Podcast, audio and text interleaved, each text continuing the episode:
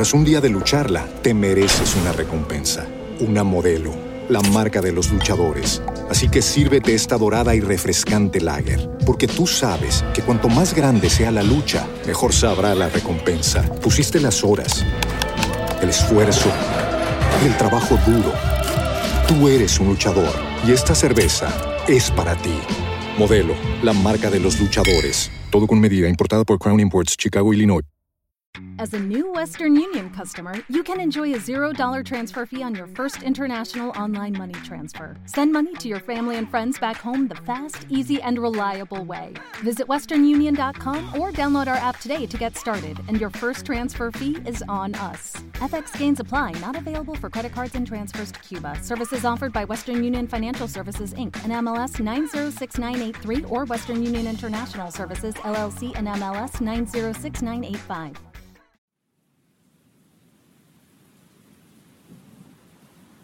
Familia, también pueden encontrar el contenido en Spotify, Amazon Music y Apple Podcast. Les dejaré los enlaces en la descripción y en los comentarios. Sin más, comenzamos. Esta es una historia real. Creo que cuando eres pequeño piensas que los fantasmas y monstruos son seres horribles que están dispuestos a asustarte a la más mínima oportunidad y que basan toda su vida en hacer eso pero hoy siendo adulto me pregunto si los fantasmas solo son humanos que no estaban listos para irse y por algún motivo. Se condenaron a sí mismos a repetir algo una y otra vez, o quizás, por algún motivo que desconozco, solo se anclaron a algún lugar sin darse cuenta, como sea, esta es mi experiencia. Cuando era un niño, apenas rozando los límites de los ocho años, vivía en una constante danza de cambios, mi familia, marcada por una evidente pobreza, se mudaba con la frecuencia y aquella inestabilidad. No solo afectaba nuestro lugar de residencia, sino también mi capacidad para establecer amistades duraderas en la escuela.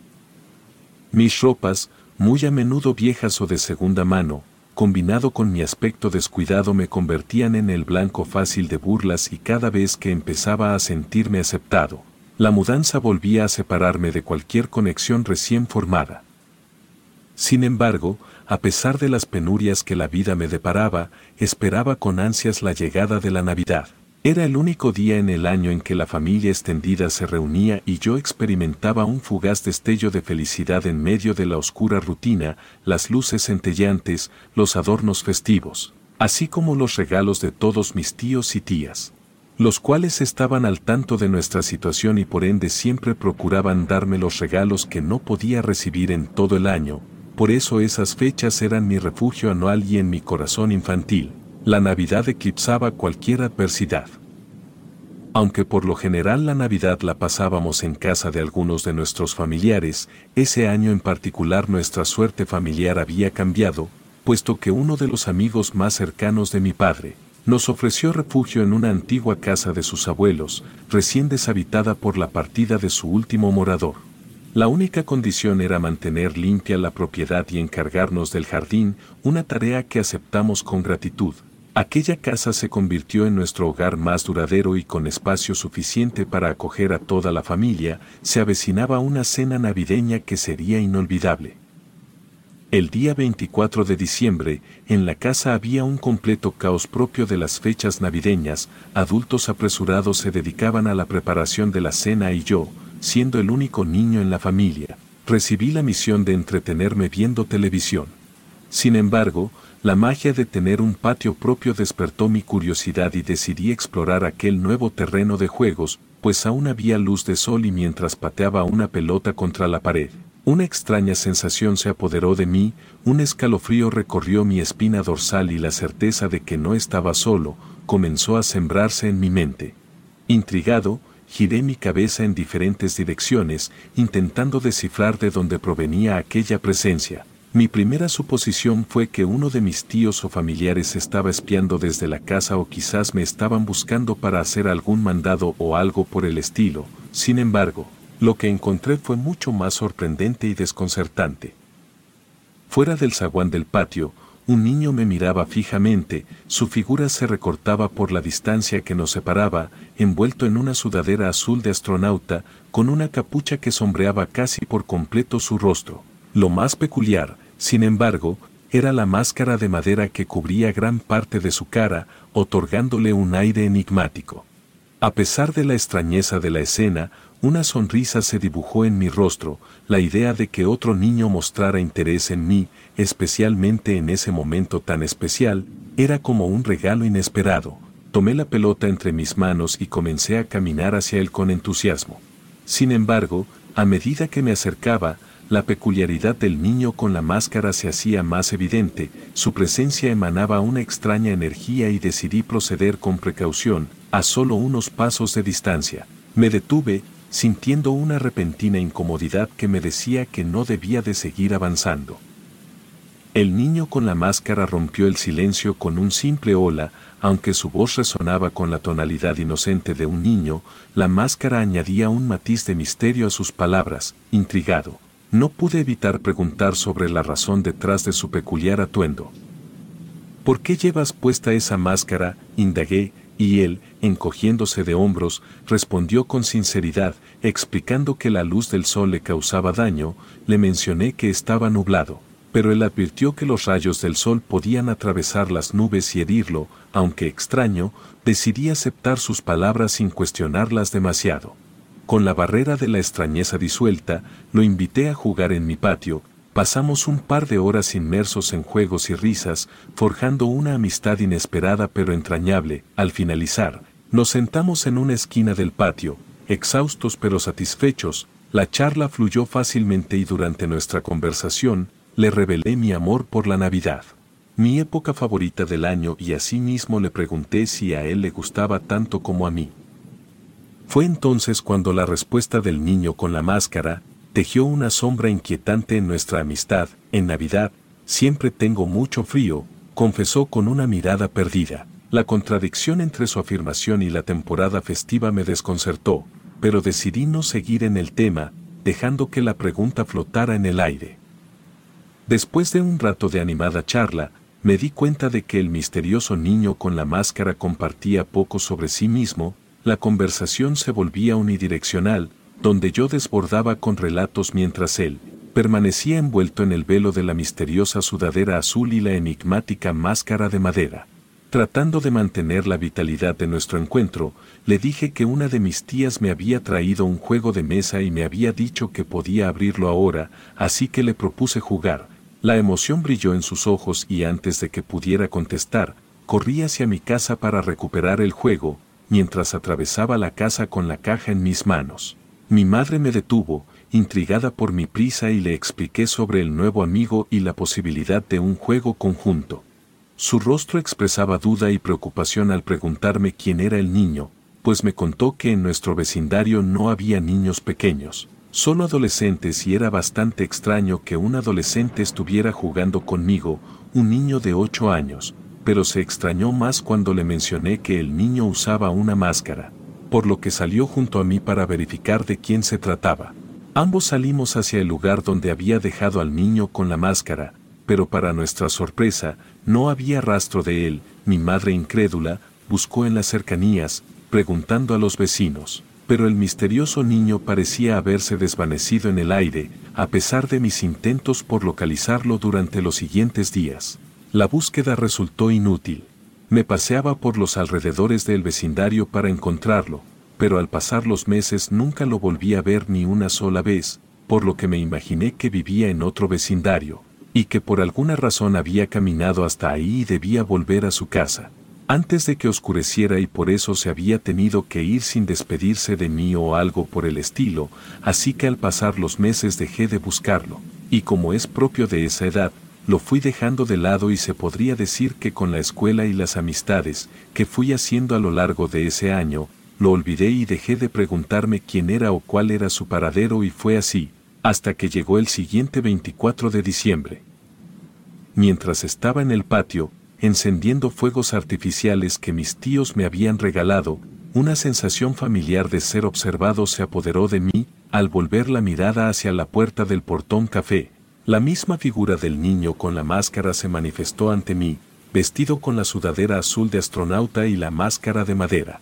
Extrañado pero lleno de felicidad, al ver nuevamente al enigmático niño con la máscara, corrí hacia él con una sonrisa iluminando mi rostro, a pesar de la falta de rasgos visibles. El reconocimiento mutuo se selló con la complicidad de un año compartido. Por alguna razón, me sentía tan conectado a él y el volver a verlo me generaba un sentimiento difícil de describir, con alegría desbordante, le pregunté por qué se había ido sin avisar el año anterior, pero sus respuestas fueron evasivas, sin entrar en detalles. El misterioso niño expresó su agrado por volver a encontrarnos y propuso jugar una vez más. Sin dudar, le abrí la puerta de mi hogar y juntos creamos otra tarde llena de risas y juegos. Este año, noté que el niño con la máscara estaba más dispuesto a hablar y participar en las actividades propuestas, la timidez del año pasado se desvanecía y la conexión entre nosotros se profundizaba. Después de agotar todas las energías en juegos diversos, nos sentamos nuevamente en la esquina del patio. Curioso por conocer más detalles sobre su enigmática existencia, le pregunté sobre el origen de su máscara, el niño reveló que su madre la había confeccionado para él, habían intentado otras máscaras antes, pero ninguna se ajustaba a sus necesidades hasta que su madre creó esta, asegurándose de que no se desprendiera. La pregunta sobre el porqué de la máscara llevó a una explicación desconcertante.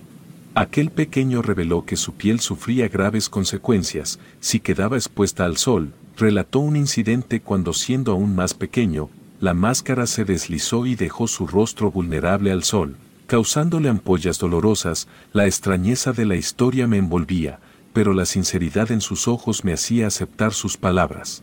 La conversación tomó un giro aún más intrigante, cuando le pregunté si podía quitarse la máscara en la total oscuridad, dijo que sí, pero que en la habitación no debía haber muchos focos y tampoco podían estar muy cerca de él, dejando así en el aire la posibilidad de ver su rostro. Estaba a punto de proponerle que entráramos a la casa para apagar las luces cuando la voz de mi tío resonó, llamándome desde la entrada. Al girarme para responder al llamado y después volverme a girar en dirección de mi amigo, la realidad se manifestó abruptamente, el niño de la máscara ya no estaba, desapareció sin dejar rastro, como una sombra que se desvanece en la penumbra. La extrañeza inundó mi ser, cuando me percaté de la ausencia del niño con la máscara, no había visto su partida ni podía divisarlo en ninguna dirección, quedé inmóvil, tratando de procesar lo ocurrido durante unos minutos. Sin embargo, mi tío se aproximó con la petición de que debía ayudar en algunos quehaceres. Intenté explicar la misteriosa desaparición del niño, pero mi tío pareció restarle importancia, atribuyendo el evento a la imaginación propia de un niño, insistí en que aquel niño era real, pero mi tío, me dijo que ya estaba muy grande para amigos imaginarios y debía dejar de decir eso. Cumplí con los mandados encomendados por mi tío, y a pesar de mis intentos de buscar nuevamente al niño con la máscara, no volví a encontrarlo en ese momento, mis días transcurrían normalmente hasta el siguiente 24 de diciembre. En ese momento, aún residía en la misma casa, sin embargo, las noticias de la construcción de un nuevo hogar para mi familia resonaban en mis oídos. A mis 10 años, la perspectiva de tener un lugar permanente para llamar hogar compensaba la nostalgia que podía sentir por dejar atrás aquella primera casa a la que había llamado hogar. En ese día particular, la televisión había monopolizado mi atención, hasta que cerca de la una de la tarde, una idea inusual cruzó mi mente, la posibilidad de que el niño con la máscara apareciera nuevamente en mi patio en esta época me intrigó. ¿Venía solo en Navidad para visitar a familiares? Me pregunté si esta vez podría lograr que mi familia también lo viera. A pesar de la duda, decidí salir al patio. Miré a mi alrededor con la esperanza de encontrar al niño, pero no había señales de él. Después de unos minutos, tentado por la comodidad de mi programa favorito, consideré regresar adentro. Sin embargo, un sutil ruido chirriante captó mi atención, emergiendo desde el gran zaguán de mi patio. De inmediato, volví la mirada y lo vi de nuevo, con la misma estatura y la máscara inmutable. El niño estaba ahí y la repetición de este misterioso encuentro planteaba más interrogantes que respuestas. Permanecí parado, observando cómo aquel niño con la máscara agitaba su mano en señal de saludo, me dirigí hacia el portón para abrirle y permitirle entrar, pero algo era extraño. puesto que mientras yo había crecido algunos centímetros a lo largo de esos años, él estaba exactamente igual a la primera vez que lo vi, sin embargo. Decidí no hacer comentarios al respecto y lo invité a entrar. El niño propuso jugar a la pelota, pero el gélido invierno no permitía actividades al aire libre, me sorprendió que llevara solamente la sudadera holgada de astronauta, ya que el clima extremadamente frío requeriría más abrigo, sin embargo, parecía inmune a esto ante mi sugerencia de jugar videojuegos adentro. Su expresión desconcertada dejó en claro que prefería la actividad al aire libre. A regañadientes, accedí a jugar a la pelota, el frío inicial fue desplazado por el calor generado por el juego y pronto me encontré disfrutando de la compañía del niño con la máscara, después de agotarnos nuevamente, nos sentamos en el mismo rincón del patio. Fue en ese momento que decidí preguntarle por qué se había ido de manera tan misteriosa la última vez. El niño explicó que temía ser visto por mi tío, alegando que los adultos lo odiaban y lo consideraban un monstruo, traté de convencerlo de que mi tío no haría algo así y que de hecho, era muy amable. Sin embargo, el niño insistió en que todos los adultos lo detestaban y que mi tío no sería la excepción ante sus palabras. Comprendí que no podía invitarlo a entrar si él no quería ser visto, así que por primera vez en todos esos años, nos despedimos. Vi como el niño con la máscara abandonaba mi patio y se encaminaba hacia su destino, regresé a mi casa, esta vez sin enfrentar obstáculos, la incógnita de quién era realmente aquel misterioso niño persistía en mi mente, pero esa tarde marcó el primer adiós que habíamos compartido. Al año siguiente, nuestra casa estaba prácticamente lista para despedirse de nosotros, ya que mis padres anunciaron que sería la última Navidad que pasaríamos en ese hogar. La mudanza estaba programada para el 31 de diciembre y despertaríamos en el nuevo año en nuestra nueva residencia, a mis 11 años, en plena etapa de preadolescencia. La idea de salir a jugar no me resultaba emocionante, pero sentía una fuerza interna que me impulsaba a salir al patio, sabiendo que mi misterioso amigo aparecería, como lo había hecho en años anteriores. Puntual, el niño de la máscara pronto estuvo frente al portón, tras abrirle la puerta, su entusiasmo por jugar a la pelota volvió a expresarse, sin embargo, esta vez me sentía un poco mayor para aquellos juegos y le comuniqué que no quería participar, noté la decepción en su rostro y nos sentamos en el césped para charlar. Durante la conversación, surgió el tema de la mudanza, al revelar que esta sería nuestra última Navidad en esa casa, esperaba una reacción melancólica por parte de mi amigo, pero para mi sorpresa, se levantó y me reprochó, por abandonarlo y seguir el camino de aquellos que lo dejaban solo.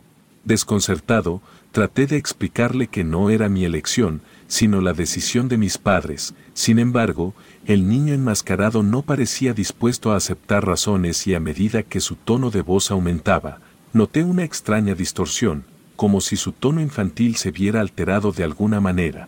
Ante mi incomodidad creciente, me puse de pie para retirarme, pero el niño con la máscara me detuvo con un agarre sorprendentemente fuerte, en un acto desesperado por liberarme. Utilicé mi mano libre para aferrarme a su máscara y tiré con fuerza, logrando finalmente arrancársela.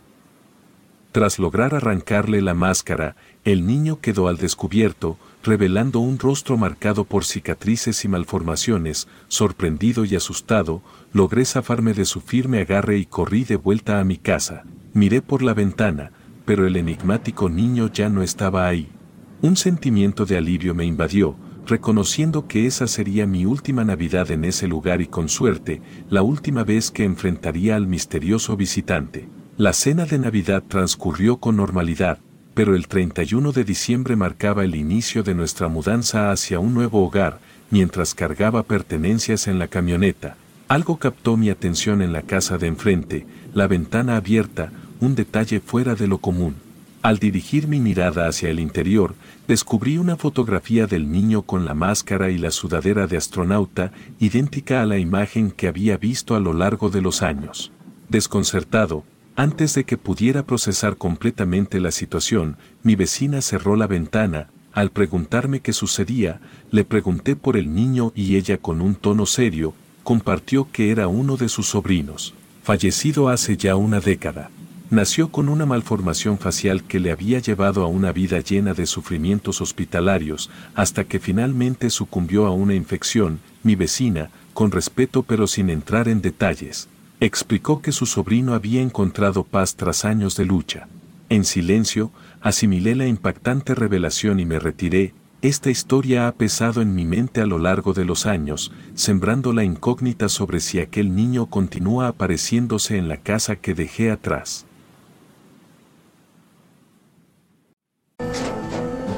Tras un día de lucharla, te mereces una recompensa, una modelo, la marca de los luchadores. Así que sírvete esta dorada y refrescante lager, porque tú sabes que cuanto más grande sea la lucha, mejor sabrá la recompensa. Pusiste las horas, el esfuerzo, el trabajo duro. Tú eres un luchador y esta cerveza es para ti. Modelo, la marca de los luchadores. Todo con medida, importada por Crown Imports, Chicago, Illinois. Judy was boring. Hello. Then Judy discovered ChumbaCasino.com. It's my little escape. Now Judy's the life of the party. Oh, baby, Mama's bringing home the bacon. Whoa, take it easy, Judy. The Chumba life is for everybody. So go to ChumbaCasino.com and play over 100 casino style games. Join today and play for free for your chance to redeem some serious prizes. ChumbaCasino.com. No purchase necessary. Void prohibited by law. 18 plus terms and conditions apply. See website for details. Esto me ocurrió cuando yo era una niña y es algo que me ha costado mucho superar y al día de hoy me da miedo dejar que mis hijos desaparezcan de mi vista por más de una hora y siempre tengo que ver con quién están exactamente. Muchos me llaman sobreprotectora, pero creo que habiendo visto lo que mis ojos vieron, la mayoría de personas actuarían igual o peor que yo. En aquel entonces mis padres me habían llenado la cabeza con historias de magia y fantasía, se empeñaban cada año en crear eventos inolvidables, no solo para mí, sino también para mis hermanas, las cartas que escribía, cargadas de sueños y anhelos, eran como pequeños poemas que tejían un vínculo directo con la fantasía y las respuestas de Santa Claus y los Reyes Magos convertían mi mundo en un lugar lleno de maravillas. A esa edad, la realidad de Santa Claus y los Reyes Magos era incuestionable para mí, eran seres mágicos que sin lugar a dudas, llenaban mi hogar de alegría, sin embargo, aquellas creencias infantiles, tan puras y llenas de asombro, se convertirían en el hilo conductor hacia un peligro que ni en mis sueños más oscuros hubiera imaginado. El fatídico giro en mi vida se manifestó, cuando a mis nueve años, una desgracia se posó sobre mi familia, mi abuelo materno, un hombre de rostro serio y mirada distante, partió de este mundo. Aunque no compartía una conexión profunda con él, su muerte resonó como un eco pesaroso en cada rincón de la casa. Para honrar su memoria y atender a los asuntos pendientes en el rancho donde vivió sus últimos días, la familia decidió pasar las fiestas en aquel remoto lugar.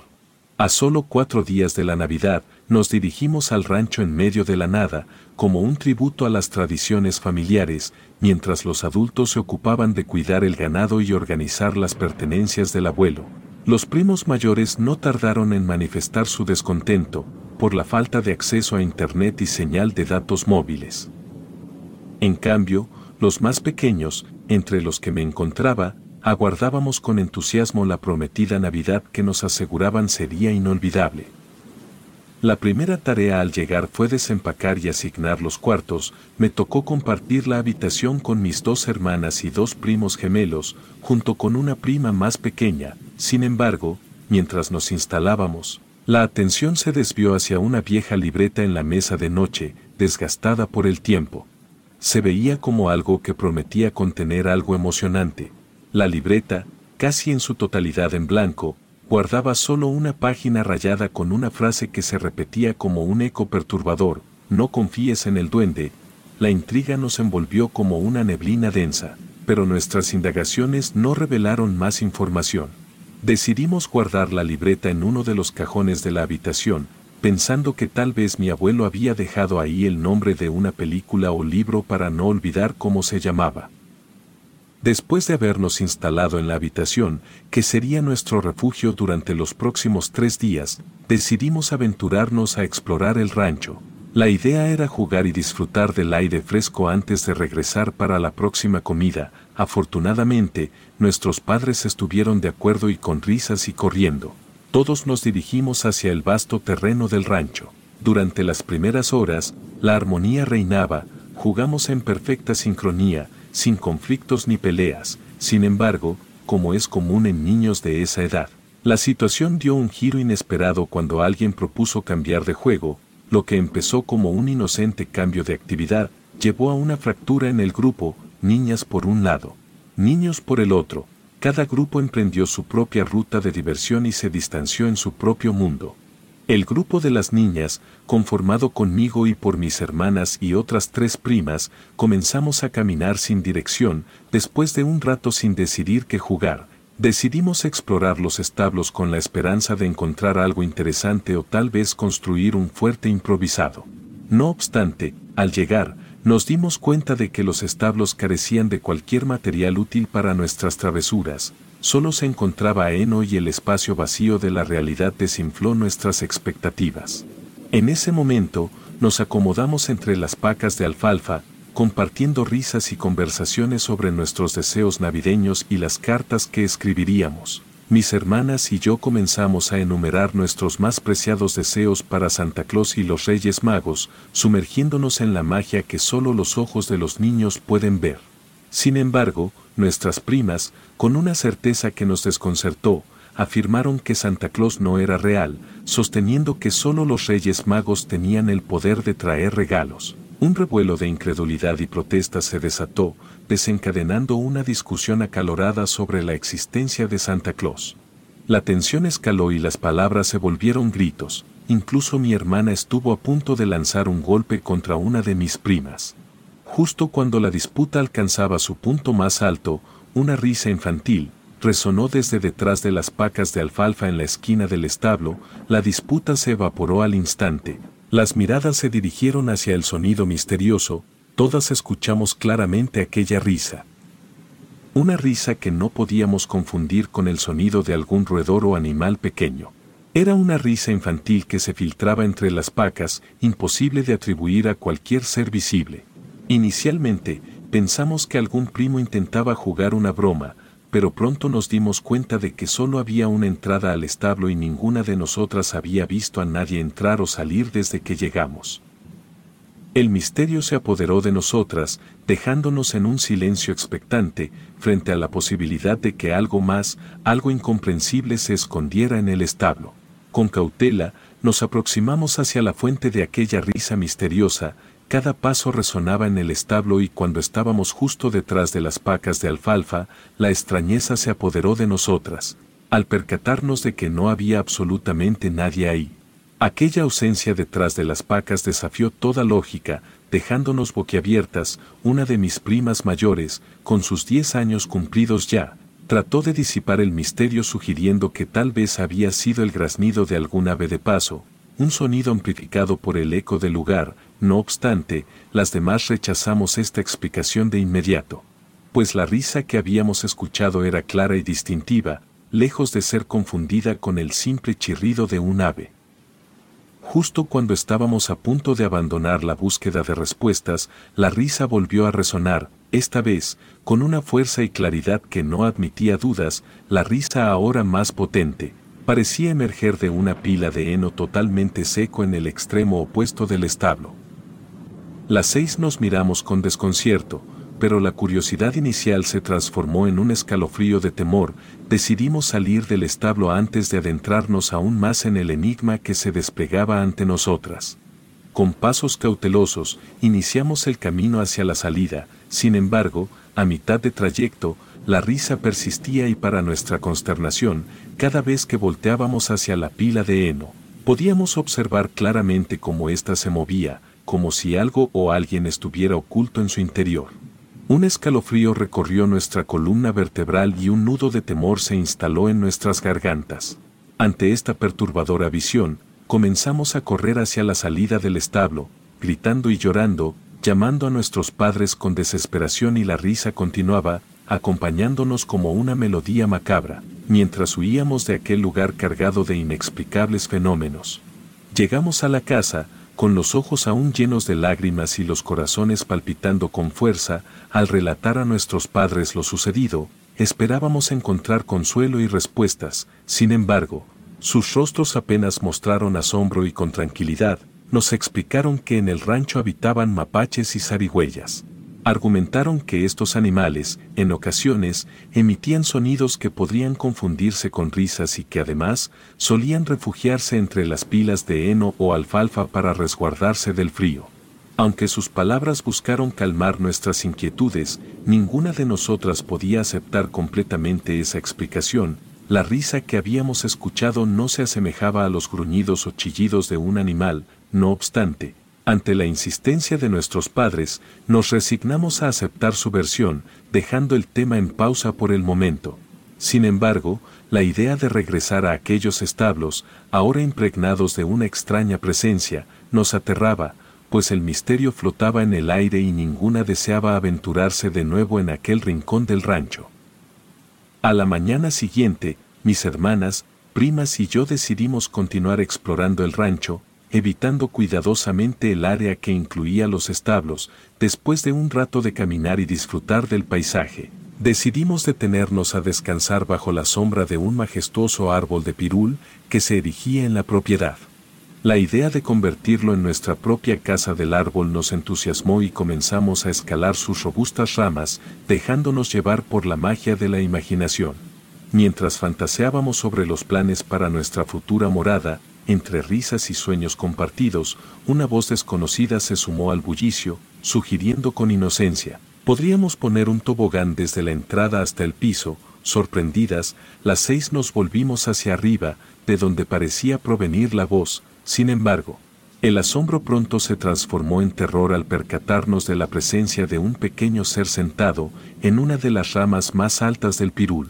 Este ser, vestido con ropas de manta y un sombrero peculiar, nos miraba con ojos de un morado vibrante y una dentadura que a pesar de parecer humana, destacaba por sus dientes caninos puntiagudos. A pesar de su baja estatura, su rostro y orejas puntiagudas le conferían la apariencia de un duende salido de los cuentos de hadas. La sorpresa y el miedo se apoderaron de nosotras y mis primas, junto con mis hermanas, comenzaron a bajar del árbol con rapidez, intentando huir de la criatura que había aparecido de la nada. Una vez todas estuvimos abajo, nos dimos cuenta de que aquel ser había descendido con un solo salto, bloqueando nuestro camino y su presencia se reveló por completo y la realidad frente a nosotras se tornó más extraña y misteriosa de lo que hubiéramos imaginado, aunque sus ropas eran delgadas para el clima. Su aspecto y sus rasgos sugerían algo fuera de lo común. Mientras nuestras pulsaciones se aceleraban y el temor nos envolvía, aquel ser nos dirigió una sonrisa y con una voz tranquila, nos dijo, no tienen por qué tenerme miedo, aquellas palabras, pronunciadas por la criatura que desafiaba toda explicación lógica, colocaban un velo de incertidumbre sobre el día soleado en el rancho. A pesar de que la criatura parecía irradiar un cierto aire de hospitalidad y buena fe, algo en lo más profundo de nosotras nos hacía dudar acerca de sus verdaderas intenciones, sin embargo, fue la prima más pequeña, de tan solo seis años, quien se atrevió a romper el tenso silencio y preguntó quién era aquel extraño ser. Con una sonrisa, el duende confirmó lo que nuestras miradas ya sugerían, era un duende, pero no uno común, antes de que pudiéramos expresar nuestras opiniones, nos reveló que era un ayudante de Santa Claus. Nos dijo que el día anterior nos había estado observando en el establo y presenciado nuestra acalorada discusión sobre la existencia de Santa Claus y con tono amigable nos aseguró que Santa Claus era totalmente real. La noticia resonó en nuestros corazones infantiles y cualquier pensamiento de duda sobre las intenciones del duende desapareció por completo. Ahora estábamos convencidas de que aquel ser simpático era un leal aliado de Santa Claus, dispuesto a cumplir todos nuestros deseos. Entusiasmadas, comenzamos a hacerle preguntas y a expresar nuestros deseos, la más común fue la solicitud de juguetes y para nuestra sorpresa, el duende respondió afirmativamente, con una facilidad aparentemente mágica, cada vez que alguna de nosotras pedía un juguete en específico. El duende tomaba una roca del suelo o arrancaba una rama del árbol y después de realizar algunos movimientos con las manos, el juguete aparecía en sus manos como por arte de magia. Recuerdo claramente cómo le pregunté al duende si no sentía frío con esa delgada ropa de manta que llevaba, siguiendo su fachada de alegría, nos aseguró que no sentía en absoluto el frío, luego, con una divertida ocurrencia, nos mostró cómo en caso de necesitar abrigo, podía estirar sus orejas y usarlas como una pequeña manta. Las risas estallaron entre nosotras y después de que las orejas del duende regresaron a su estado normal, continuamos jugando con los juguetes que nos había traído. Sin embargo, la alegría pronto se desvaneció cuando, después de unas horas, comenzamos a notar que los juguetes se volvían frágiles y se rompían con el más mínimo movimiento. La felicidad que nos proporcionaron aquellos regalos efímeros se vio ensombrecida por la rápida decadencia de su calidad.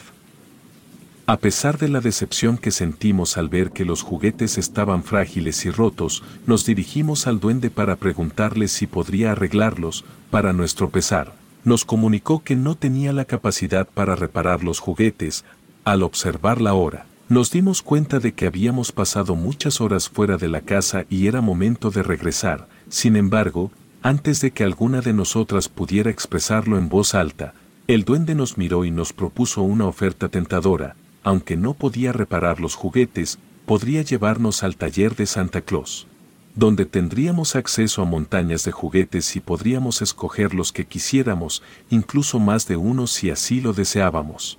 Inicialmente, la propuesta sonó irresistiblemente atractiva, pero mi prima, movida por la curiosidad, cuestionó cómo podríamos llegar al Polo Norte estando en México, la expresión del duende cambió abruptamente, su sonrisa desapareció como si no hubiera esperado ser cuestionado, permaneció en silencio por un momento, como si estuviera ideando una nueva mentira, luego, volvió a sonreír amablemente y nos aseguró que en el establo donde habíamos estado, había un portal que nos transportaría al Polo Norte y desde ahí, nos llevaría al taller, solo teníamos que seguirlo y pronto tendríamos todos los juguetes que deseáramos. Aunque inicialmente las seis parecíamos estar seguras de querer seguir al duende, la vacilación en su respuesta generó un escepticismo colectivo.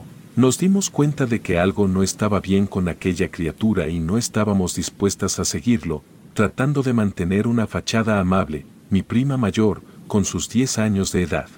Le dijo al duende que nos encantaría ir, pero que ya era hora de regresar a nuestras casas o nuestros padres se enojarían tomó a su hermana de la mano y comenzó a avanzar hacia la casa, sin embargo, el duende se interpuso en su camino, bloqueándonos el paso y forzando una sonrisa cada vez más inquietante, nos insistió en que no podíamos irnos. Debíamos quedarnos para recibir regalos y evitar ser catalogadas como niñas malas. Las amenazas veladas sobre quedar fuera de la lista de niñas buenas y no recibir regalos jamás comenzaron a ponernos nerviosas, aunque le dijimos ya más asustadas, que realmente no podíamos quedarnos y debíamos volver a casa, el duende en un acto desesperado metió sus manos en las bolsas de su pequeño pantalón de manta y sacó un montón de dulces, nos dijo que si nos quedábamos, podríamos disfrutar de los dulces con él, y aunque no teníamos que ir al Polo Norte, debíamos permanecer un poco más para compartir este momento dulce. Prácticamente, nos hizo tomar los dulces de sus manos a la fuerza, dejándonos en una situación incómoda y angustiante. Con el corazón latiendo con fuerza, las seis tomamos los dulces que aquel duende insistente nos ofrecía, pero ninguna de nosotras se atrevió a probarlos, intentamos convencerlo de que debíamos regresar a casa, pero su insistencia se volvía cada vez más agresiva, dejándonos atrapadas en una situación incómoda. Cualquier intento de huir parecía estar destinado al fracaso, ya que él se colocaba en una posición amenazante, bloqueando cualquier salida hacia la seguridad de nuestros hogares. Después de varios minutos de tensión, el duende propuso un juego de escondidas. Si ganábamos, podríamos irnos a casa, pero si él ganaba, nos llevaría al establo para viajar al Polo Norte, aunque estábamos aterradas. Pensamos que podríamos aprovechar la oportunidad para correr hacia casa mientras contaba, accedimos a jugar y con entusiasmo. El duende comenzó a contar hasta diez.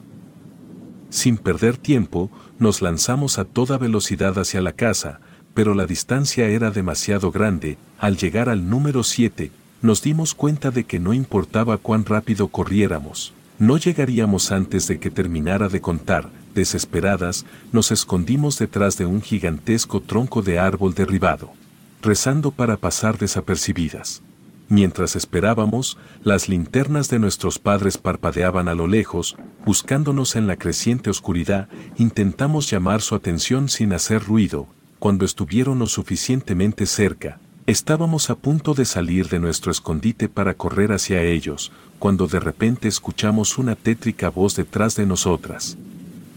Que dijo diez, volteando, vimos al duende trepado en el tronco, pero su rostro había cambiado por completo y sus ojos morados brillaban en la oscuridad, sus dientes puntiagudos y sus manos ahora parecían garras. Gritamos y corrimos hacia nuestros padres, quienes al escuchar nuestras voces, se dirigieron hacia nosotros, al ver al duende, nuestros padres comenzaron a gritar para asustar a lo que ellos pensaron era un perro a primera vista, pero al estar más cerca, vieron qué es lo que era y para nuestra fortuna. El duende pareció asustarse con su presencia y huyó del lugar, todos estaban tan alterados que apenas salió el sol al día siguiente, nos fuimos de ese rancho. Nunca pudimos olvidar esa experiencia extraña, especialmente porque al investigar el lugar donde pasamos esas largas horas, los adultos descubrieron que los juguetes que creíamos tener eran solo piedras y palos. Siempre he creído que aquel duende tenía el poder de crear ilusiones y aunque jamás volvió, su recuerdo perdurará entre nosotras, gracias a nuestros padres. Salimos ilesas de aquella misteriosa y aterradora situación y ninguna de nosotras se aventuraría a regresar al rancho.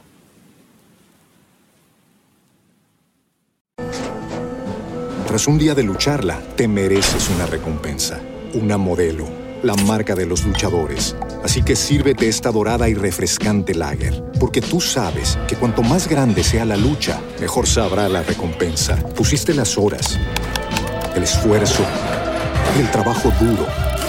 Tú eres un luchador y esta cerveza es para ti. Modelo, la marca de los luchadores. Todo con medida, importada por Crown Imports, Chicago, Illinois. With Lucky Land slots, you can get lucky just about anywhere. This is your captain speaking. Uh, we've got clear runway and the weather's fine, but we're just going to circle up here a while and uh, get lucky. No, no, nothing like that. It's just these cash prizes add up quick. So I suggest you sit back, keep your tray table upright, and start getting lucky. Play for free at LuckyLandSlots.com. Are you feeling lucky? No purchase necessary. Void where prohibited by law. 18 plus terms and conditions apply. See website for details. A mis ocho años, ya estaba acostumbrado a los cambios constantes de hogar, mi vida estaba marcada por maletas medio desempacadas, mudanzas repentinas y la sensación de no pertenecer a ningún lugar. Mis padres, sumidos en sus propias batallas y limitaciones, no podían hacerse cargo de mí y así, me convertí en un viajero perpetuo de la buena voluntad de familiares que eventualmente, no podían sostener mis gastos por mucho tiempo. La Navidad siempre fue un anhelo lejano, una promesa incumplida que se desvanecía con cada cambio de casa y aunque nunca experimenté la alegría de las festividades, una creencia persistente se mantuvo firme en mi corazón, la existencia de Santa Claus y los Reyes Magos. Cada año, sin importar dónde estuviera, algún regalo llegaba para mí, un destello de magia en medio de la incertidumbre. Un día cercano al 24 de diciembre, la tía con la que me alojaba en ese momento me pidió que hiciera mis maletas, ya acostumbrado a obedecer, no cuestioné su decisión, sin embargo, esta vez, en lugar de mudarme a otra casa a unas pocas horas de distancia, mi padre subió conmigo a un autobús y luego a otro, viajamos durante dos días y medio. Dejando atrás la familiaridad de la ciudad para adentrarnos en Chiapas, específicamente en una zona rural, donde los bosques se alzaban majestuosos. La casa a la que llegamos estaba inmersa en la naturaleza, casi aislada de cualquier rastro de civilización, pero al cruzar su puerta, me di cuenta de que quizás este cambio no era tan malo como los anteriores. En esa casa vivían una de las hermanas de mi padre, su esposo y dos primos. Uno de mi edad y otro solo un año mayor y por primera vez en mi vida consciente, me sentí auténticamente bienvenido. Mientras mi padre conversaba con ellos, mis primos y yo exploramos el patio, me dijeron que aunque estábamos en un lugar remoto, no estábamos completamente aislados. Mi primo me explicó que solo tenía que caminar un kilómetro para encontrar la siguiente casa y que el pueblo no estaba tan lejos.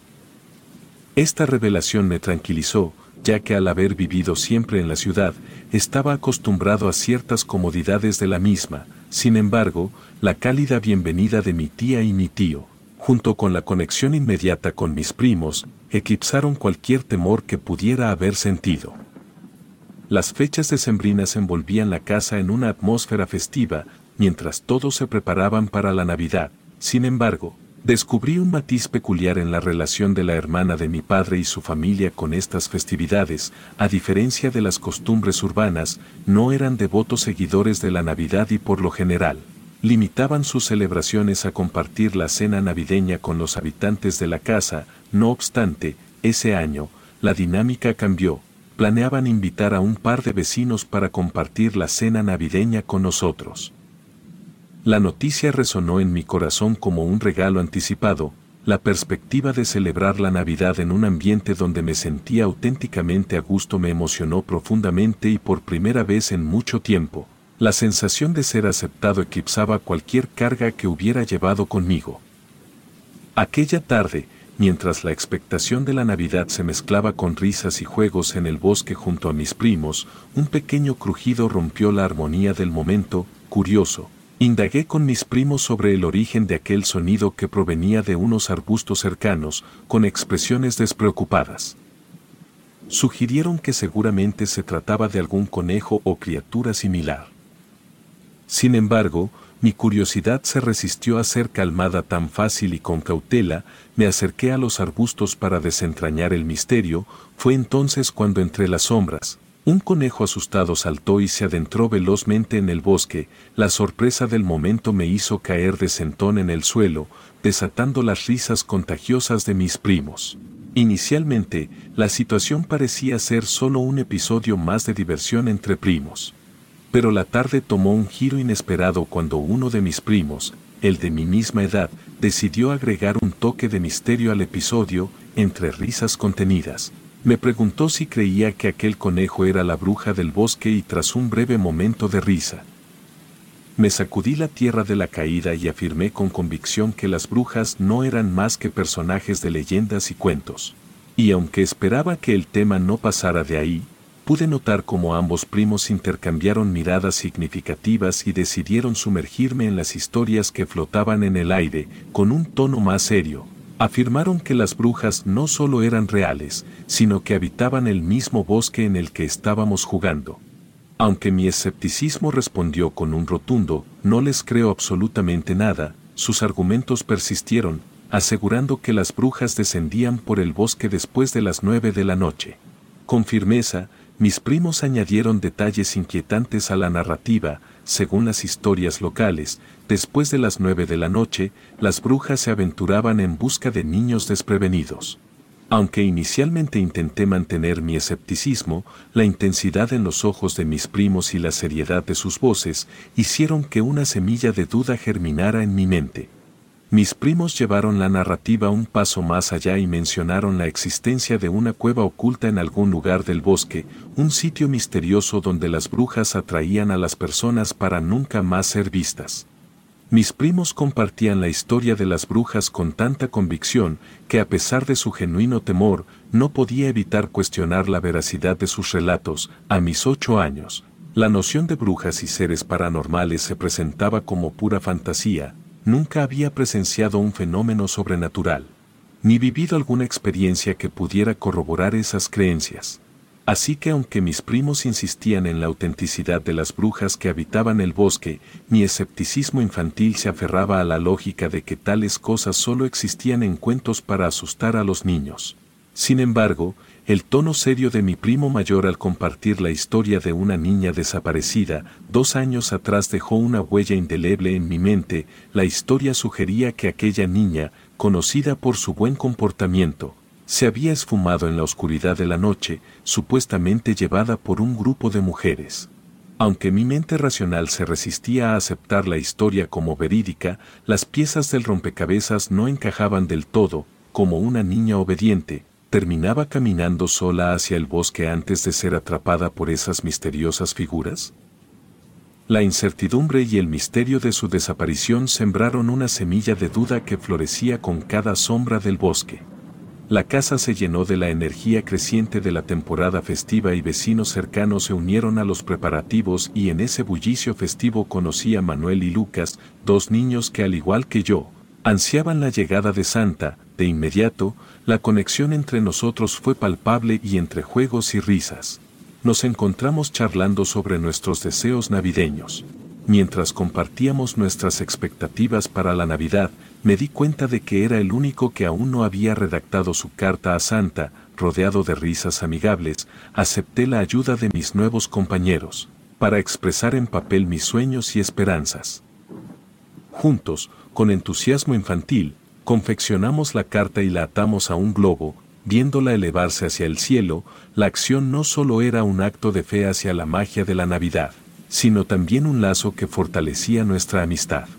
El día avanzó, pero la amistad entre nosotros se volvía más fuerte con cada momento compartido, a pesar de todas las risas y juegos, ninguno estaba listo para dar por terminado el día. Con una mezcla de ilusión y súplicas, convencimos a mis tíos de que dejaran que Manuel y Lucas se quedaran a dormir esa noche, al principio. La idea trajo dudas entre los padres de Manuel y Lucas, pero nuestra persistencia y entusiasmo finalmente inclinaron la balanza a nuestro favor. La emoción se palpaba en el aire, mientras mis tíos nos permitían quedarnos en la sala, con la promesa de ver televisión hasta que quisiéramos, sin embargo, la idea de simplemente mirar la televisión no era lo suficientemente emocionante para nosotros, un plan más intrigante y divertido se formó en nuestras mentes. Construir un pequeño fuerte improvisado en la sala, cojines y mantas se convirtieron en los cimientos de nuestra fortaleza y una vez terminado, nos adentramos en el acogedor refugio con linternas en mano. Entre risas y murmullos, empezamos a contarnos historias de terror, aunque tenía varias historias de la ciudad que podría haber compartido. No pude evitar prestar una atención particular a la que mis primos habían contado sobre la niña desaparecida, la historia de aquella misteriosa desaparición, a manos de lo que los vecinos llamaban brujas. Seguía resonando en mi mente, estábamos rodeados por el mismo bosque del que tanto habíamos hablado, y eso añadía un escalofriante matiz a la narrativa. El ambiente en la sala se volvía más tenso, a medida que profundizábamos en las historias de terror, aunque intentaba mantener mi escepticismo, la cercanía del bosque y las sombras de la noche creaban una atmósfera única, haciéndome preguntar si detrás de los árboles podían esconderse las misteriosas figuras de las que tanto habíamos hablado. Afortunadamente, la temática de las historias cambió y para mi alivio, dejamos de lado el terror para centrarnos nuevamente en los regalos que esperábamos recibir este año, al haber enviado mi carta, estaba convencido de que por primera vez recibiría algo que realmente deseaba, la expectativa y la ilusión llenaban la sala. Mientras compartíamos nuestras emociones y pensamientos sobre los regalos que anhelábamos.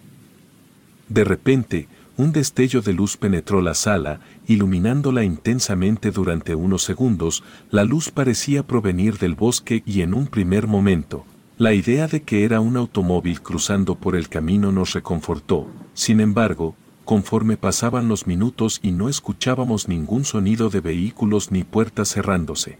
Esa explicación perdió fuerza. La segunda vez que la luz parpadeó, todos nos asomamos curiosos por la ventana, sin embargo, la oscuridad del bosque permaneció inmutable, sin revelar ninguna fuente de aquella luminosidad misteriosa y un silencio incómodo se instaló en la sala mientras procesábamos lo que acabábamos de presenciar. Las especulaciones llenaron la sala, mientras tratábamos de descifrar la naturaleza de esos misteriosos destellos, algunos de nosotros sugirieron que podría haber sido simplemente una persona con una linterna, una explicación lógica y común para la mayoría de los lugares. Sin embargo, esta teoría no explicaba la repetición de la luz ni el intervalo entre cada destello. Otro pensamiento surgió, tal vez había habido un pequeño incendio en el bosque, rápidamente sofocado por el viento, pero esta idea también fue descartada, ya que la intensidad de la luz sugería algo más que un simple fuego momentáneo. Las mentes de todos nosotros trabajaba a toda máquina, para encontrar una explicación, pero el desconcierto persistía y la tercera vez que la luz brilló, todos pudimos observar que no provenía de un punto específico en el bosque, sino que parecía emanar de todas partes a la vez. Era una luminiscencia extraña y desconcertante que desafiaba cualquier explicación lógica. Para los niños que habían crecido en el bosque, esto era inusual y desconcertante. El breve destello se disipó, dejándonos incrédulos y sin respuestas, las teorías se agotaban y la sala se llenó de silencio mientras intercambiábamos miradas de desconcierto, en ese momento, a lo lejos detrás de un árbol, todos pudimos mirar una silueta que se movía, la figura parecía asomarse y luego ocultarse detrás del tronco. Un escalofrío recorrió la espina dorsal de cada niño y la atmósfera en la sala cambió instantáneamente. La sensación inicial dio paso a una sensación de miedo palpable, aunque ninguno de nosotros podía definir con precisión qué era lo que se movía detrás del árbol, la idea de un alien fue lanzada en medio del nerviosismo. Sin embargo, a medida que observábamos más detenidamente, todos nos dimos cuenta de que la figura no coincidía con la idea convencional de un alien, era algo más terrenal, más familiar, pero aún así la incertidumbre persistía. La tensión aumentaba mientras permanecíamos expectantes, sin poder apartar la mirada de la figura en la distancia, alguien murmuró la palabra fantasma, pero la lógica y la incredulidad se mezclaban en nuestra mente, Estábamos atrapados entre la curiosidad y el temor, incapaces de alejarnos de la ventana. Como si una fuerza invisible nos mantuviera allí, observando en silencio lo que ocurría en la oscura noche del bosque. A medida que nuestros ojos se aclimataban a la falta de luz, empezamos a distinguir las siluetas que se manifestaban ante nosotros, eran los tres reyes magos y Santa Claus, exactamente como cualquier niño podría imaginarlos, vestidos con ropas del Medio Oriente radiantes y emanando una presencia mágica, mientras Santa vestía esa ropa única en color rojo, con su fantástico gorro, la sorpresa y la incredulidad llenaron la sala cuando nos dimos cuenta de que los seres de la antigua historia ahora estaban frente a nosotros. Baltasar, Melchor y Gaspar parecían haber salido directamente de los cuentos y leyendas. Los colores vibrantes de sus vestiduras contrastaban con la oscuridad del bosque y algo en ellos brillaba de una manera que solo podría describirse como mágica. Estábamos atónitos, observando a aquellos seres legendarios, que hasta ese momento, solo habían sido parte de historias contadas por nuestros padres. La asombrosa revelación no se detuvo ahí, Santa Claus sostenía en una de sus manos un globo, el mismo globo que había soltado más temprano ese día, lo sabía porque en la punta del listón aún se encontraba la tarjeta que contenía la carta que habíamos enviado a Santa.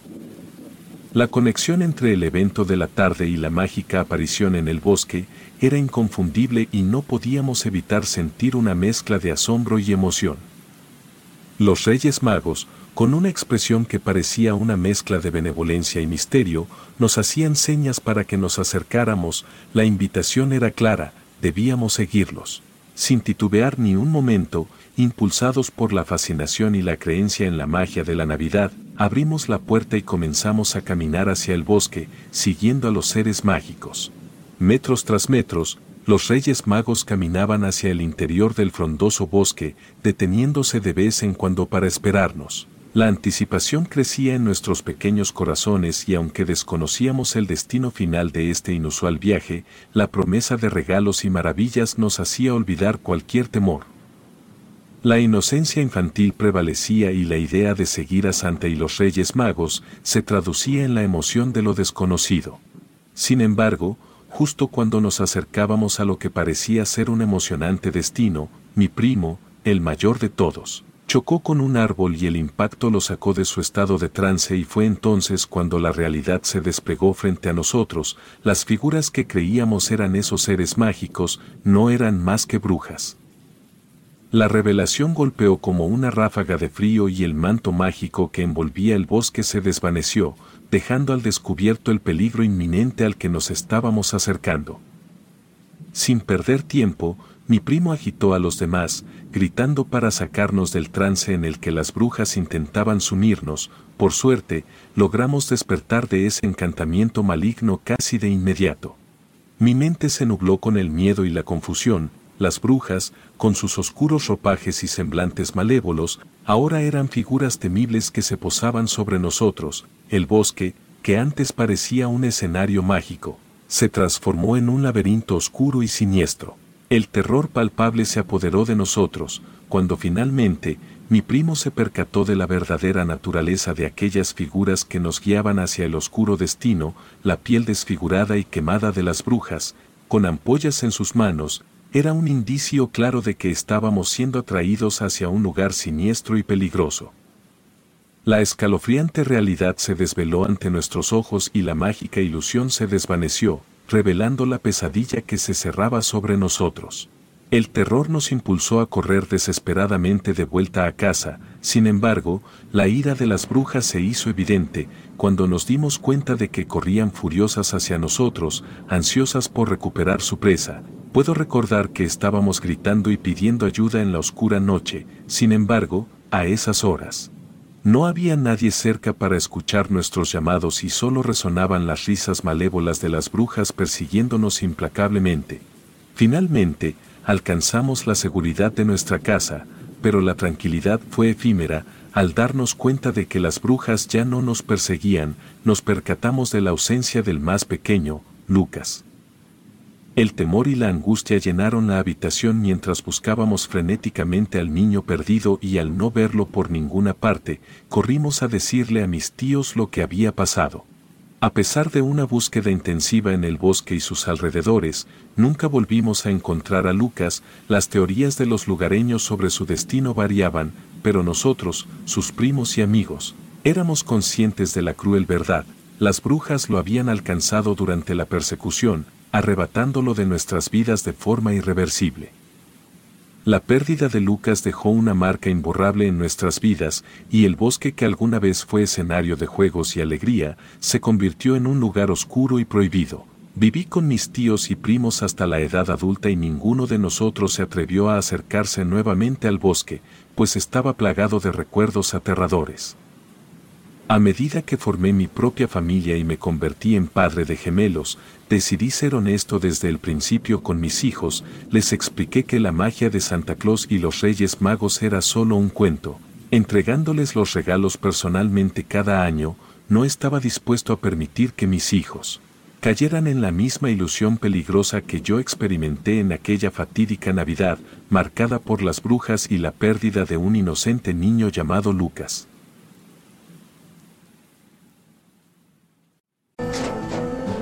Tras un día de lucharla, te mereces una recompensa, una modelo, la marca de los luchadores. Así que sírvete esta dorada y refrescante lager, porque tú sabes que cuanto más grande sea la lucha, mejor sabrá la recompensa. Pusiste las horas, el esfuerzo, el trabajo duro. Tú eres un luchador y esta cerveza es para ti. Modelo, la marca de los luchadores. Todo con medida, importada por Crown Imports, Chicago, Illinois. With Lucky Land slots, you can get lucky just about anywhere. Dearly beloved, we are gathered here today to. Has anyone seen the bride and groom? Sorry, sorry, we're here. We were getting lucky in the limo and we lost track of time. No, Lucky Land Casino, with cash prizes that add up quicker than a guest registry. In that case, I pronounce you lucky. Play for free at LuckyLandSlots.com. Daily bonuses are waiting. No purchase necessary. Void where prohibited by law. 18 plus. Terms and conditions apply. See website for details. Cuando era solo una niña de 10 años, mi mayor sueño en la vida giraba en torno a la idea de tener un perro, desde que tengo memoria, mi amor por los animales y en especial por esos leales compañeros de cuatro patas, se reflejaba en cada fibra de mi ser y es algo que a pesar de lo ocurrido, conservo hasta el día de hoy.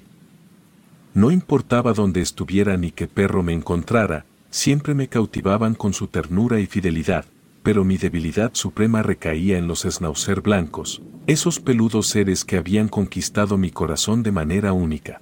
Año tras año, en mis cartas a los Reyes Magos y en cada ocasión especial, expresaba mi anhelo inquebrantable de tener a un peludo amigo a mi lado, sin embargo, mis padres, sabios y preocupados, siempre me recordaban que antes debía demostrar que era lo suficientemente responsable como para cuidar de otro ser vivo, no podía culparlos. Después de todo, La responsabilidad es una lección crucial en la vida.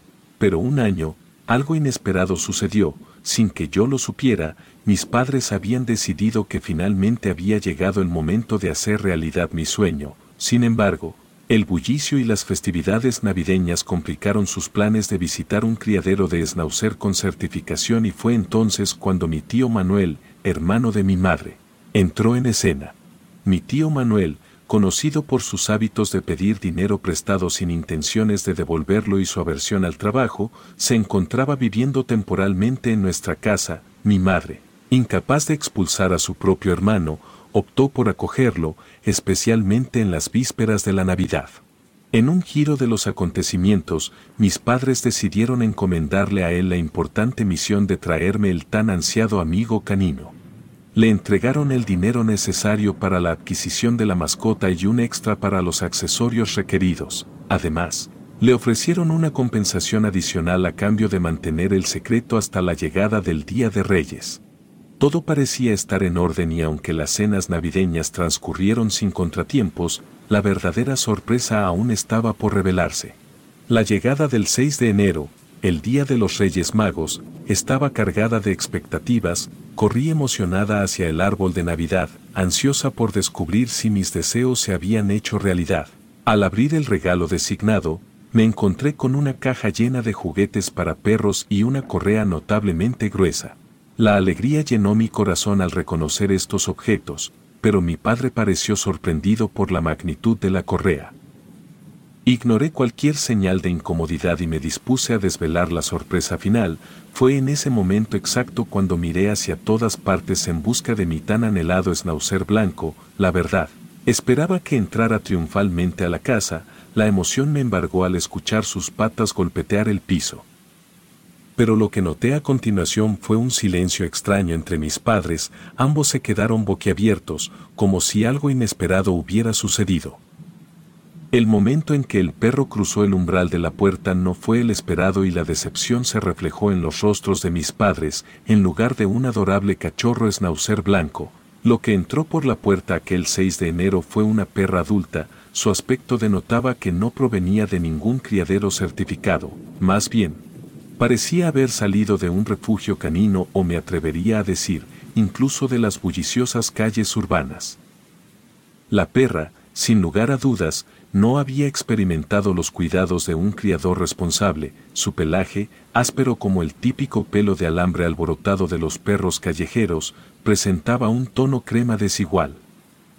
La delgadez y la suciedad que la cubría indicaban que mi tío no se había molestado en proporcionarle el necesario aseo que requería y aunque mis padres mostraron inmediatamente su molestia por la evidente jugada de mi tío, yo me encontraba tan embriagada por la felicidad de tener un perro, que no podía importarme menos su apariencia descuidada.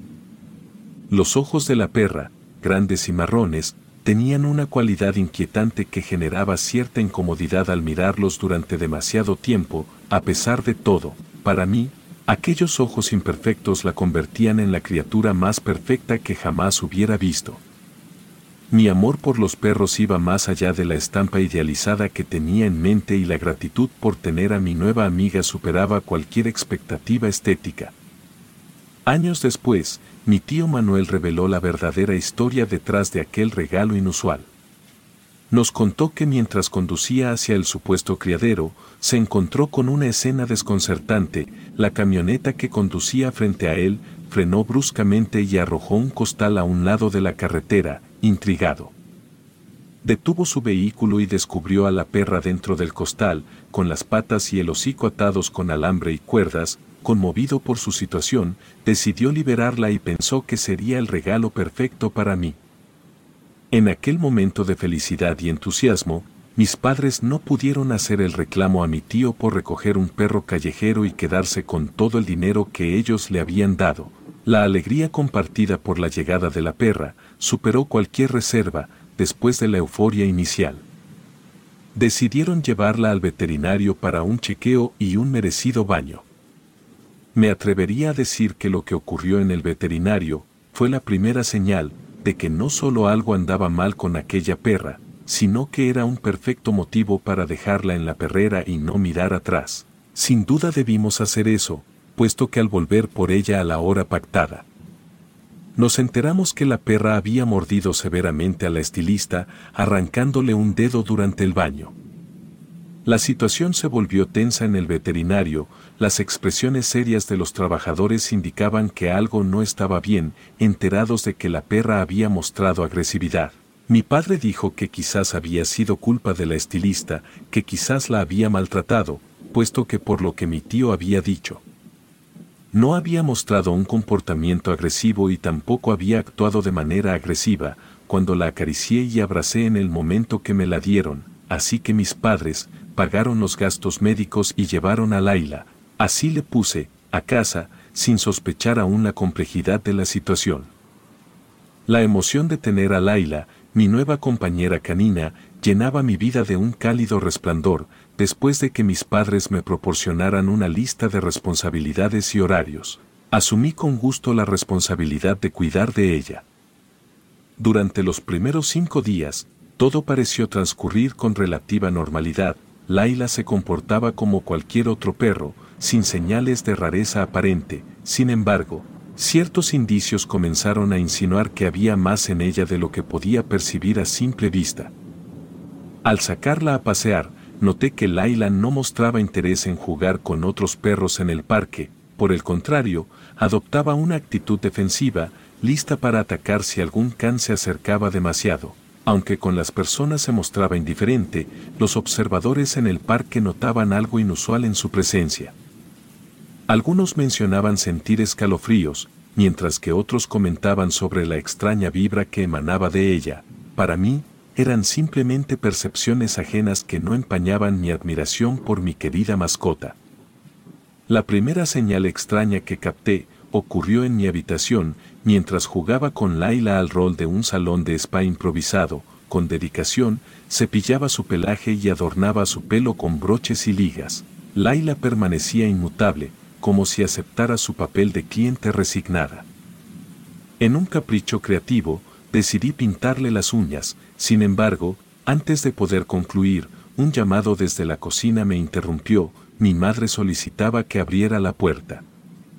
Al bajar rápidamente y atender la puerta, cumplí con la solicitud de mi madre, una vez de vuelta en mi cuarto, esperaba retomar el juego con mi amada Laila, sin embargo, al avanzar hacia mi habitación, un sonido peculiar captó mi atención, era un susurro incomprensible, algo similar a murmullos humanos y aunque no entendía las palabras exactas. La naturaleza de los sonidos indicaba claramente que provenían de una entidad que emitía vocalizaciones propias de un ser humano. Al asomarme a mi habitación, la sorpresa me embargó al descubrir que Laila estaba sola, sentada en el centro de la habitación, el sonido había cesado y no había rastro de ninguna otra presencia. La extrañeza del momento me desconcertó, pero opté por restarle importancia. Quizás los sonidos provenían del exterior, penetrando las paredes de mi hogar desde alguna conversación distante, después de todo, mi devoción por Laila prevalecía sobre cualquier extrañeza momentánea. La siguiente cosa extraña pasó dos días después, la tranquilidad de la noche se vio repentinamente interrumpida, por el desgarrador grito de mi madre, salté de la cama, mi corazón palpitando con urgencia y corrí escaleras abajo junto a mi padre, la angustia en el rostro de mi madre indicaba que algo inusual había sucedido. Algo que escapaba a la rutina nocturna de nuestro hogar. Al llegar a la cocina, nos dimos cuenta de que solo estaba ella y Laila, sentada en un rincón como de costumbre, inmóvil y con su característica actitud imperturbable. Sin embargo, la expresión de mi madre revelaba un temor palpable, mi padre, intentando calmarla. Le preguntó qué era lo que la había asustado y la respuesta que recibió trajo consigo un escalofrío inesperado. Mi madre relató haber visto a Laila parada en dos patas, pero de una manera extraordinariamente extraña, parecía caminar hacia el refrigerador, exhibiendo una postura erguida que iba más allá de la típica posición de un perro, la estatura de Laila, similar a la de un pitbull grande, la convertía en una figura imponente y la idea de verla en una postura tan humana resultaba aterradora. A pesar de las explicaciones de mi padre, quien intentaba restar importancia a la situación, mi madre insistió en que no se trataba de un simple acto de pararse en dos patas como cualquier otro perro, según ella. Laila se erguía de manera inusualmente natural, casi como una persona y cuando encendió la luz toda la escena se transformó. Con Laila volviendo a sentarse en el suelo como si nada hubiera ocurrido. Mi padre, en un esfuerzo por tranquilizar la situación, me pidió que regresara a mi habitación, asegurando que se encargaría de todo. Con un poco de preocupación, obedecí sus palabras y volví a subir las escaleras, dejando a mis padres y a Laila en la cocina, aunque temí que este episodio generara consecuencias.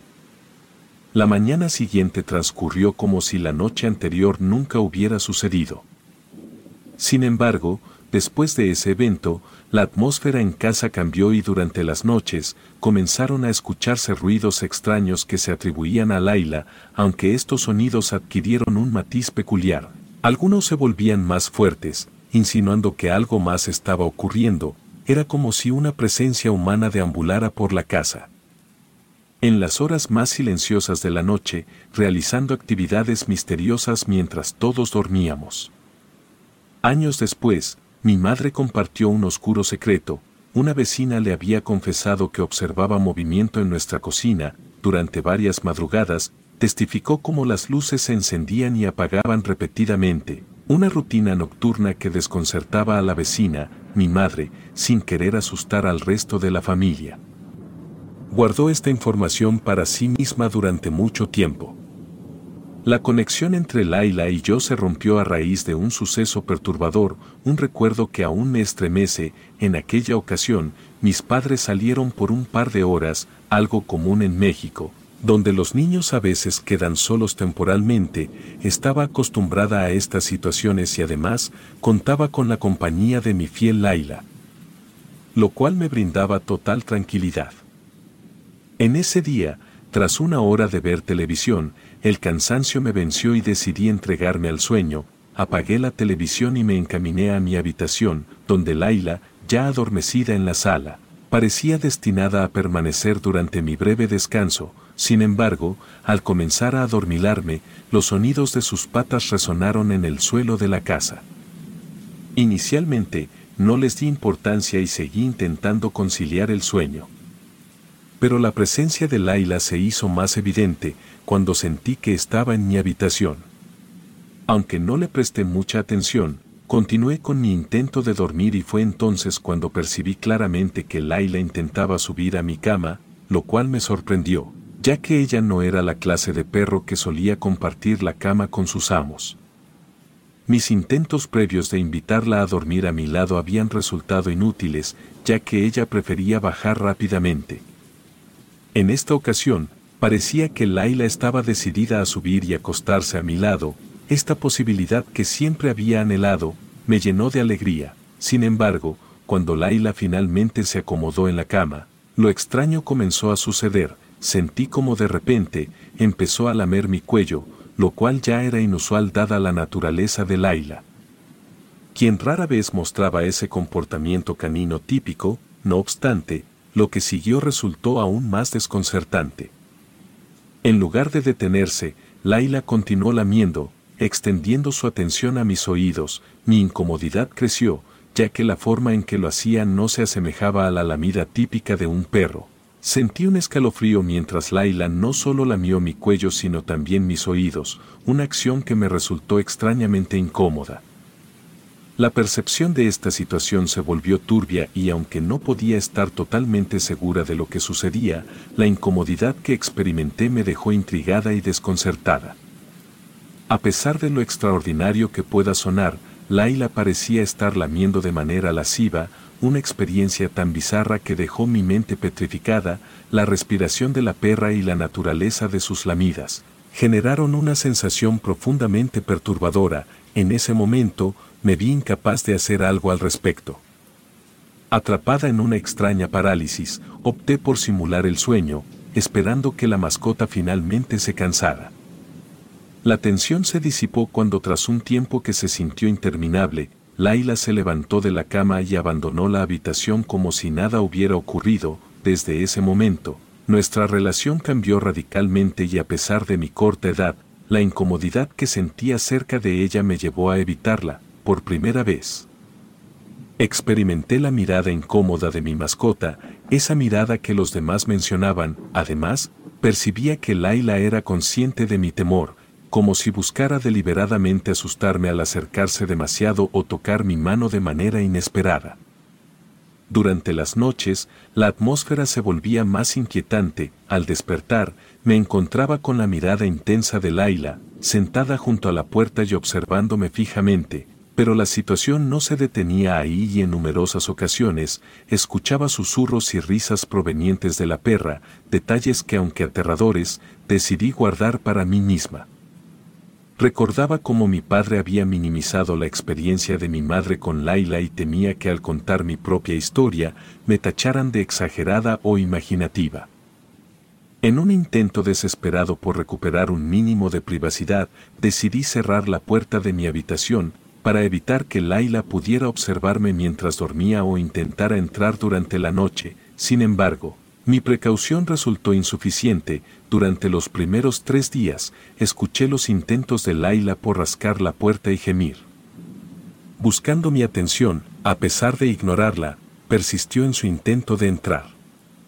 Mi confianza en que la perilla de mi puerta, de difícil manipulación para una perra, sería suficiente para mantenerla fuera se desvanecía. La quinta noche marcó un giro aterrador, mientras dormía, el sonido nítido de la perilla girando llenó la habitación, abrí los ojos con temor y horror para encontrarme con Laila, ahora parada en dos patas, con la puerta entreabierta, replicaba la descripción de mi madre, adoptando una postura humana de manera perturbadora. Una escena aterradora que quedó grabada en mi memoria, dejándome en un estado shock y temor. En el momento en que mis ojos se toparon con la imagen inexplicable de Laila, erguida en dos patas, mi reacción fue visceral y desgarradora. Un grito angustiado y lágrimas desesperadas se desataron en mí.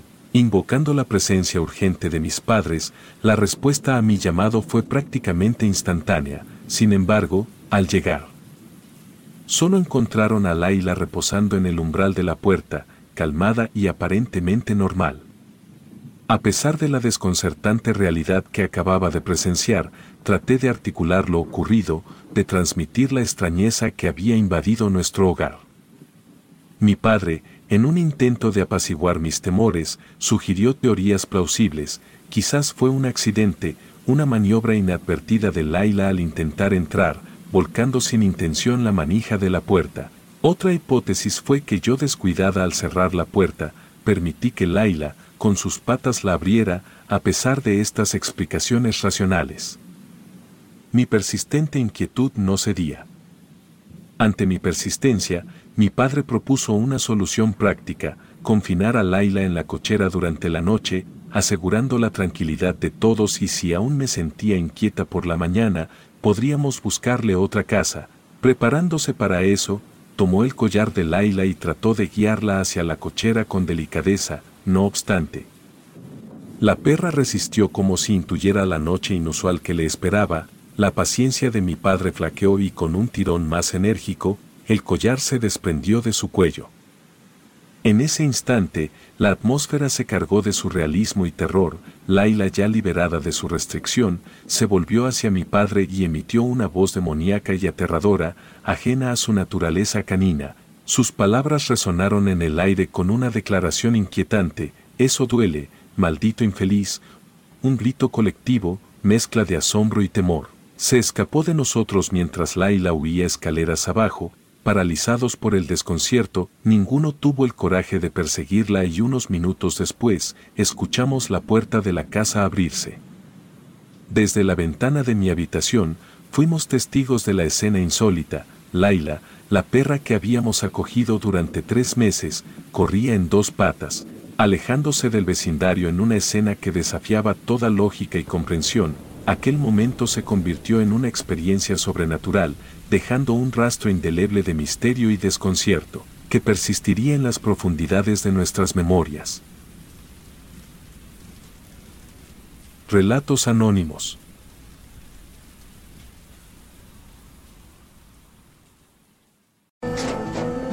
tras un día de lucharla, te mereces una recompensa, una modelo, la marca de los luchadores. Así que sírvete esta dorada y refrescante lager, porque tú sabes que cuanto más grande sea la lucha, mejor sabrá la recompensa. Pusiste las horas, el esfuerzo, el trabajo duro. Tú eres un luchador y esta cerveza es para ti. Modelo, la marca de los luchadores. Todo con medida, importada por Crown Imports, Chicago, Illinois.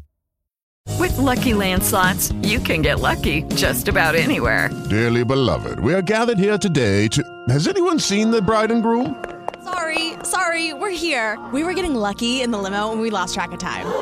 No, Lucky Land Casino, with cash prizes that add up quicker than a guest registry. In that case, I pronounce you lucky. Play for free at LuckyLandSlots.com. Daily bonuses are waiting. No purchase necessary. Void where prohibited by law. 18 plus. Terms and conditions apply. See website for details.